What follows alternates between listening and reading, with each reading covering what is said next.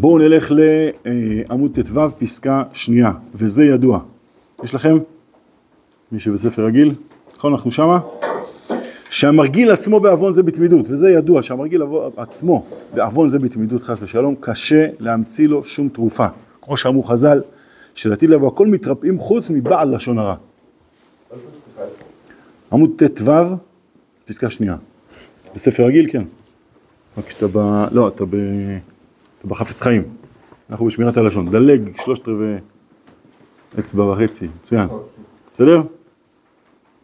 קשה להמציא לו שום תרופה, כמו שאמרו חז"ל, שלעתיד לבוא, הכל מתרפאים חוץ מבעל לשון הרע.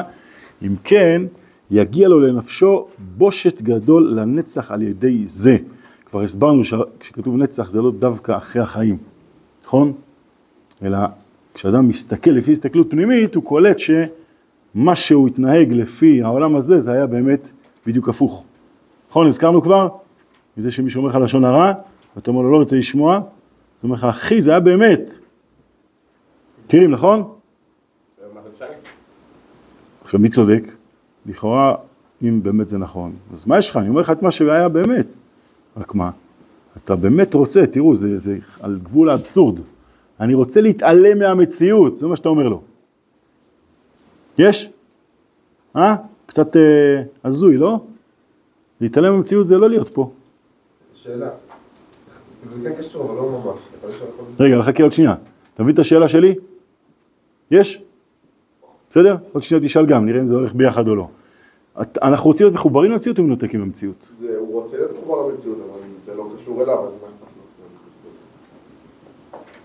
אז הוא מתנתק מהמציאות. מספרים לו משהו... זה מאוד משתנה בסגנון של משהו שלו.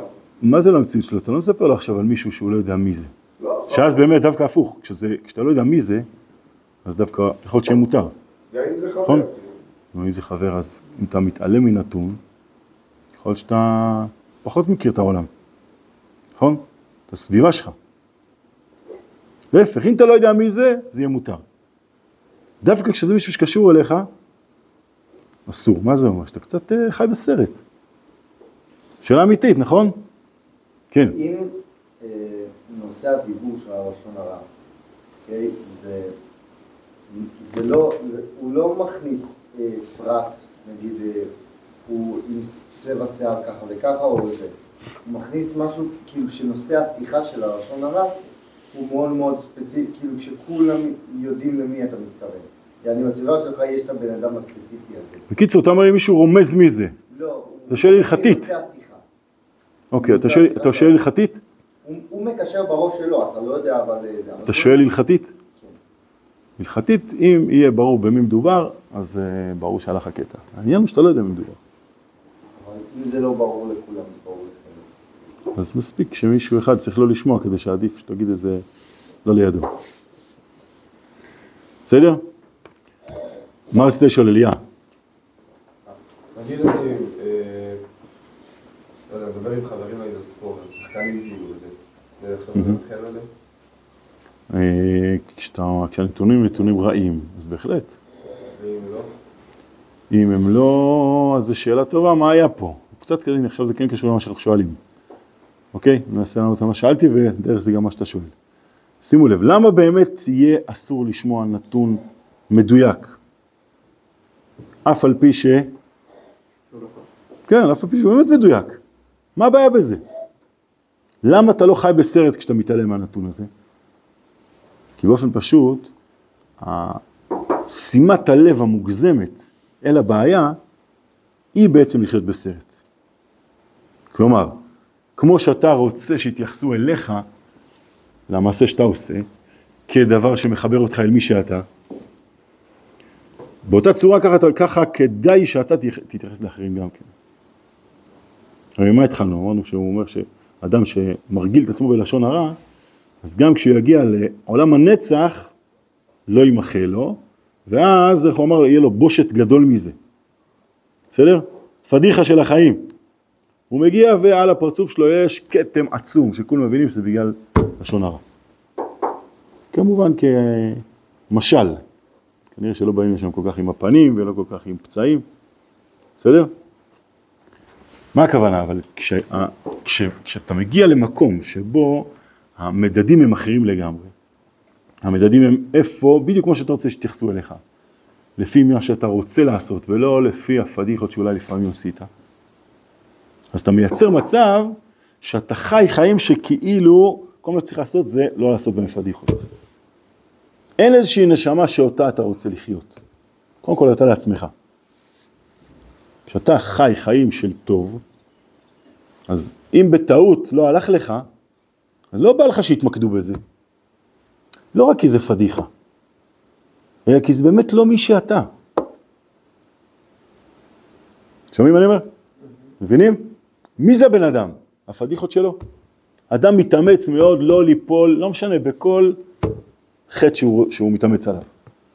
הוא מצליח הרבה, ומדי פעם הוא נופל. עכשיו, מה הוא צריך לעשות לעצמו? כל פעם שהוא נופל, להתייסר ולחוס על עצמו, ולא להשתגע ולעשות מלא וידועים, וגלגולי שלג ועונשים, או שהוא צריך להתייחס ל-תשעים אחוז הצלחה שלו, אפילו ל-שמונים וארבעה אחוז הצלחה שלו. מי אתה? ה-שש עשרה לא, או ה-שמונים וארבע כן? אתה זה הרצונות שלך, איפה שמנוע החיים שלך נמצא. לא איפה שלפעמים אדם נוסע ומדי פעם הוא עולה על איזה מהמורה קטנה. אז זה קצת אולי מזיק לאוטו, אבל הוא ממשיך לנסוע. האוטו לא מת מכל בעיה קטנה. נכון? כשבאים ותופסים אותך על פדיחה ונתפסים ומשאירים את הכל לפי זה, אז בעצם מורידים לך את האוויר מהפרסים, מה שנקרא. הפכו אותך לכאילו מי שאתה, זה ההתרחשות הזאת בלבד. יש? לכן זה מאוד אמיתי שהאדם לא מתפאר בחטאים שלו. הוא לא מספר אותם לכולם. למה? גם לעצמו הוא מנסה לשים אותם קצת בצד, כן. יכול להיות שיש לו גם מה לעבוד, לראות איך הוא משתפר, איך הוא לא נתקע שם ולא זז מהמציאות הזאת. אבל קודם כל הרצונות שלו זה מי שהוא. חוץ לזה שהרצונות שלו זה מי שהוא, גם הפספוסים שלו זה מי שלא הוא. לכן כשאתה עכשיו מדגיש, עוד רגע, כשאתה מדגיש נקודה שלילית של מישהו, אז בעצם נראה לך שאמרת את המציאות, אבל אמרת חלק מאוד מאוד קטן והפכת אותו להיות הכל. בסדר? נכון? מי שירצה יכול לחפש, אנחנו ברוך השם במבנה חדש, בן שנה בקושי, תענוג, נכון? כל כך יפה, ברוך השם, עם ישראל זכאי לזה שיש בית מדרש במקום הזה, ואנחנו משתדלים לפאר את שם הקדוש ברוך הוא דרך לימוד התורה ודרך עבודת השם שלנו. יבוא מישהו יגיד, כדוגמה, כן? תסתכלו, מדבקות. אז הוא צודק, נכון? יש פה מדבקות, אבל האם זה הרס את כל מה שאמרתי קודם? זה מציאות שהיא לא המציאות. מבינים? זאת אומרת, להתייחס לנקודה קטנה כאילו היא הקטע. זה להתמקד עם איזה פוקוס מאוד מאוד מאוד נקודתי, כאילו הבעיה זה הקטע. תוך שנתיים, שלוש, ארבע, שמונה, יורידו גם את זה, נכון? אין מה לחשוש. אולי אחרי השיעור נוריד אנחנו, אבל נכון, זה לא, זה לא המציאות, זה גם לא, זה להפך, זה אולי מראה שהבניין חדש. אה? אפשר ליהנות מזה גם, להתייחס אפילו ל... כאילו קטם כמשהו חיובי. נכון, אנחנו עובדים, אנחנו לא תקועים בתוך הפדיחה הקטנה, כאילו היא המציאות. ולכן כשאתה מתמקד בזה, אז אומר מי שרוצה, מי שעכשיו מאוד מאוד מעוניין להגיד את הלשון הרע. אז אתה בא לעצור, אתה אומר, אחי, זה לשון הרע, אומר לך, אני לא משקר לך, באמת זה קרה. וכשאתה עונה לו, אבל זה לשון הרע, אני לא רוצה לשמוע, אתה צודק, כי זה לא המציאות. זה שזה לא שקר, זה לא אומר שזאת האמת. לא רוצה להתמקד בזה.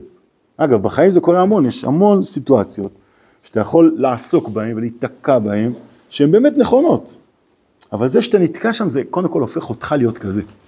אתה הופך לאדם שיש לו מבט שלילי. אתה הופך לאדם חמצמץ, אדם עם מבט עצוב, שרואה פדיחות, שמדמיין שהוא פרפקציוניסט וכאילו רוצה שהכל יהיה מושלם.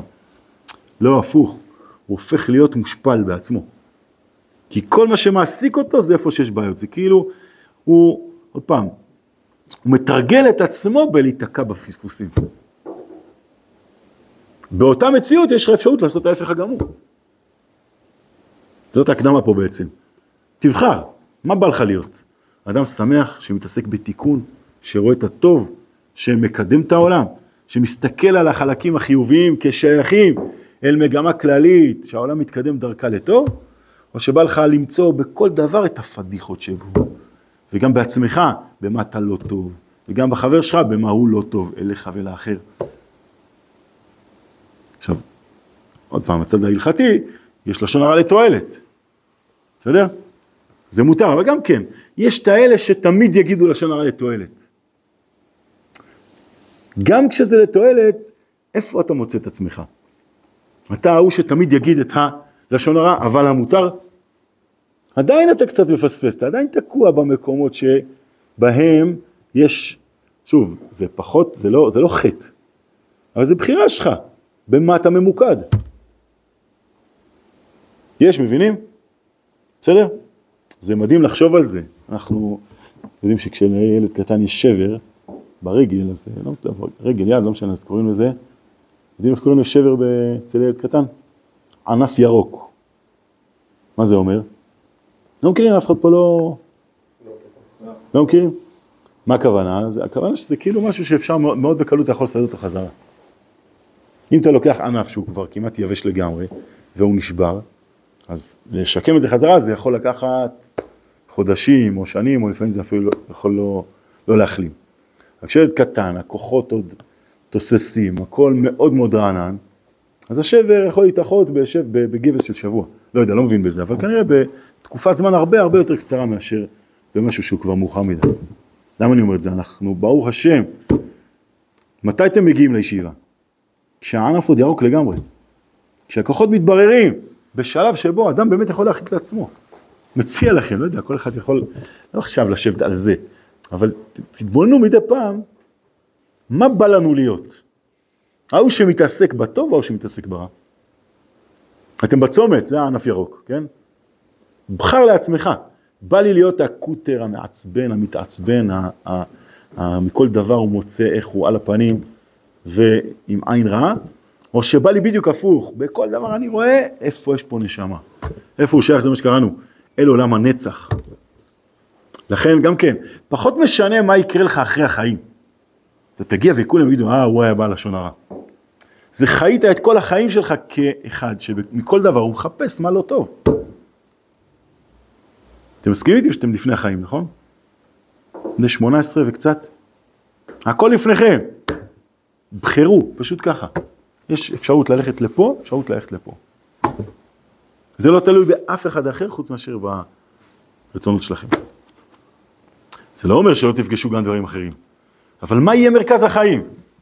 מבט חיובי, אור בעיניים מטוב שקיים, ולא ניפוח של זה, אלא ייחוס חשיבות אמיתית למאורה כחלק מטוב שמתרחש. לא להפך, הכל דפוק, הנה גם זה לא טוב, והנה עוד דבר קורה עוד רגע. שוב, זה שני מבטים שבעין הבשרית ראו נתונים. אי אפשר להתווכח על אף נתון של כל אחד מאותם שניים. רק השאלה לאן אתה שייך. אתה מחפש את זה או מחפש את זה? אני ממש מציע לכם, שבו עם עצמכם, וזו התלבטות שיש לה נפקא מינות. היישום הראשוני שלה זה הלימוד של הספר הזה. שמת אומר לך, אל תתעסק בזה. שוב, בנתונים, מדעית, הכל נכון. רק הלכת למקום שבו עסוקים ב... איך נקרא לזה? מחילה, בצד המנובל, בנבלה שבאדם. יש? או שהתעסקת בנשמה שלו, בשייכות הפנימית שלו, אלא הטוב שקיים בעולם. זה שני מבטים. בא לך, אתה כאילו הולך לאופטיקה, אבל לא לאופטיקה של אלפרין, או לא יודע איזה, לא אופטיקה של אופטימטריסט, אלא אופטיקה של פה קומה למעלה. יש משקפיים של לראות העולם בצד הנשמתי שלו, ויש משקפיים של הצד החיצוני שלו, של העולם. כך, לכל אחד יש תקציב לזוג משקפיים אחד, ברגע שהוא שם אותם, הוא יכול רק לנקות אותם, את המשקפיים הבהירות אפשר כל הזמן לנקות, את המשקפיים השחורות אפשר כל הזמן לשפוך ספרי כזה מייצר נקודות שחורות. תבחר מה בא לך. בואו נקרא שוב את הפסקה. וזה ידוע שמרגיל לעצמו בעוון זה בתמידות. חס ושלום, כן, זה כבר התחזוק של זה. הבחירת משקפיים זה לא פעם אחת, אלא זה קריאת כיוון. עכשיו תצטרך כל הזמן להתמיד. בזה שאופ, אופ, אופ, יש לי משקפיים שאני צריך כל הזמן לנקות את המבט איתם. או לתחזק את ההפך, יש לי משקפיים שאיתם אני כל הזמן מייצר עוד ועוד מבט שלילי כזה, כי אני חייב להצדיק את זה שאני אסתכל שחור. המרגיל עצמו בעוון זה בתמידות חס ושלום, קשה להמציא לו שום תרופה. אין, הוא כבר, כבר הענף שלו לא ירוק. בגיל שלושים זה מאוחר מדי. בסדר? כמו שאמרו חז"ל של עתיד לבוא, הכל מתרפאים חוץ מבעל לשון הרע, אין, זה כבר כאילו כל כך מוטבע, זה הפך להיות האישיות שלך. כלומר, יכול להיות שתצליח אחר כך קצת לבקש סליחה וקצת להתנקות מזה, אבל זה לא שינה לך את העצם המבט עצמו. לא מספיק רק האם אני עכשיו, אם מסומן לי חטא או לא מסומן לי חטא. מי אני באמת? על מה אני, על מה אני מסתכל? את זה כמעט שלא יהיה אפשר לייצר בזה שינוי. כמו שאמרו חז"ל שעתיד לבוא הכל מתרפאים חוץ מבעל לשון הרע, אם כן יגיע לו לנפשו בושת גדול לנצח על ידי זה. מה זה לנצח שוב? אין, זה כבר, זה מה שהיית, ככה חיית. חיית במבט שהנצח לא רלוונטי אצלך. אז אתה לא מגיע לשם, או שאתה מגיע ואתה כזה מהצד, אתה לא חלק מהמבט הפנימי הזה. ואלה כמה שער הזכייה פרק ה' מה שהעתקנו במדרש, אמר רבי שמעון, ומה מרים וכולי, אותם הראשונים שהם מכוונים לומר לשון הרע על חבריהם, הרי מה אנחנו רוצים להגיד? שה... שבעל לשון הרע רגיל, מכוון להגיד לשון הרע, מרים הנביאה הרי לא רצתה להגיד לשון הרע, ואף על פי כן לקטה. אותם הראשונים שמכוונים לשון הרע על חבריהם, לחתוך את חייהם, על אחת כמה וכמה שיחתוך הקדוש ברוך הוא את לשונם, שנאמר יחרט השם כל שפתי חלקות, וזה מיוחס להיקרא צרת הנפש יותר מן הכל, כי בזה מקולקל שלמותה. בסדר? שנקראת נפש האדם מצד כוח הדיבור שמה, כבפירוש רש"י בפרשת בראשית, נכון? מה הופך את האדם להיות אדם? זה שיש לו את היכולת לחבר הברות ולהעביר מסרים דרך מילים. יש חיות מקסימום יכולות להעביר מסרים, קודם כל התוכן של המסרים הוא כמעט רק מסרים קיומיים. נכון? יש חיה טרף באזור, אז יש איזו שריקה מסוימת, או איזו רקיעה עם הרגל, לא יודע מה. בסדר, זה אפילו לא דווקא עם הפה. אבל המסר הוא מסר קיומי. פה יש אוכל, פה אפשר לישון, פה צריך להיזהר, פה יש צל. נכון? זה כל מיני מסרים שלא לא מבין את השפה שלהם. איך הם מדברים, אבל הם מעבירים את המסר המאפשר לשרוד, להתקיים, לחיות בטבעיות.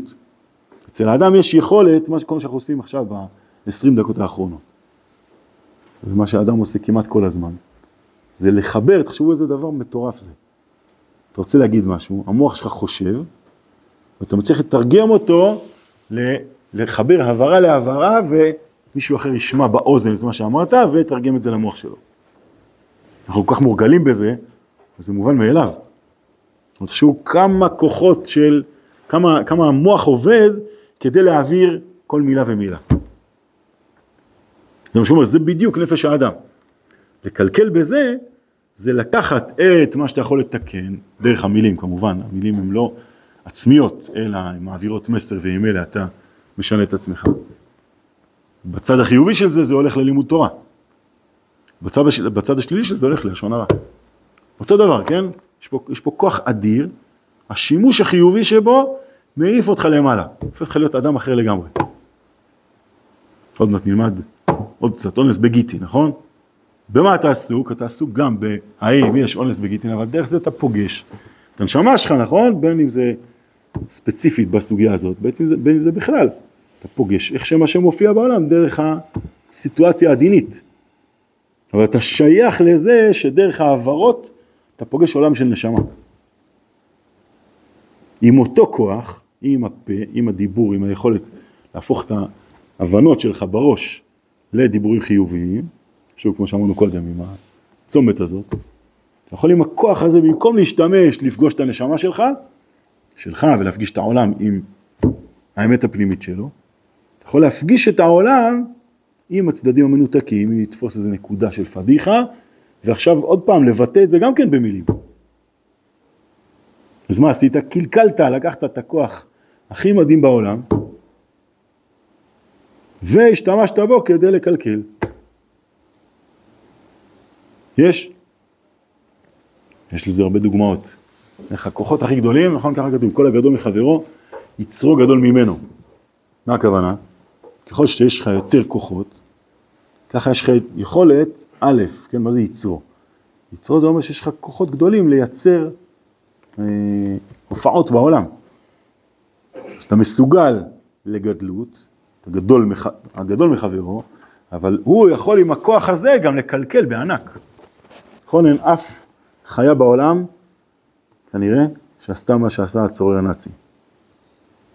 השתמש בכוח השכל, ובכוח הדיבור גם כן כמובן, בכוח האנושי, בנפש האנושית, והשתמש בה לקלקול הכי גדול שיכול להיות. יש? רק בן אדם מסוגל לזה. רק מי שמסוגל להיות גדול, מסוגל לקלגל, לקלקל בענק. חיה לא מסוגלת לקלקל כל כך. למה? כי אין לה כוחות, כי היא שייכת למקומות יותר נמוכים. היכולת שלה לשכלל היא מאוד מאוד פרימיטיבית, מאוד מוגבלת. שוב, כמו שאמרנו קודם, היא סך הכל שורדת. להשתמש בכוחות כדי לייצר דברים גדולים, זה בא מאמון אדיר של הקדוש ברוך הוא בנו. אותו כוח אפשר איתו לייצר את הקלקול הכי גדול. נגיע עוד מעט בעזרת השם, פרשת נוח. אז הקדוש ברוך הוא נותן כוחות לאדם, כוחות אדירים, להופיע שם השם, עד כדי שהאדם יכול לחיות אלף שנים. תראו איזה אמון זה. נכון, נותנים לך משאב כמו של עשרה אנשים. זה לא מדויק, זה לאורך השנים. הם מאמינים בך פי עשר באורך התקופה שאתה חי בה. אבל מה קורה לאדם כשהוא מקבל כזה אמון? לפעמים את הכוח הזה הוא לוקח למקום הכי שלילי. יש? שוב, זה אותו כוח. הכוח החיובי, לכן מגיע המבול אחר כך. כי מרוב שיש לך כוחות גדולים, אם אתה מקלקל, אז זה מגיע לקלקול כזה שיש איזה טוב, צריך ללמוד את זה בפסוקים כמובן. לזה שהקדוש ברוך הוא מתנחם על זה שהוא ברא את העולם. אז אחר כך צריך לייצר איזה קיבוץ כזה, איזה קופסת שימורים כזאת. שהעולם נכנס לתוך תיבה, ומצטמצם למשהו מאוד מאוד קטן, כל הכוחות האדירים נעלמים, ואחרי שיוצאים, אז ימיו יהיו כמה? מאה ועשרים שנה, ככה הפסוק כותב. כלומר, הגבלה מ-תשע מאות, כמה?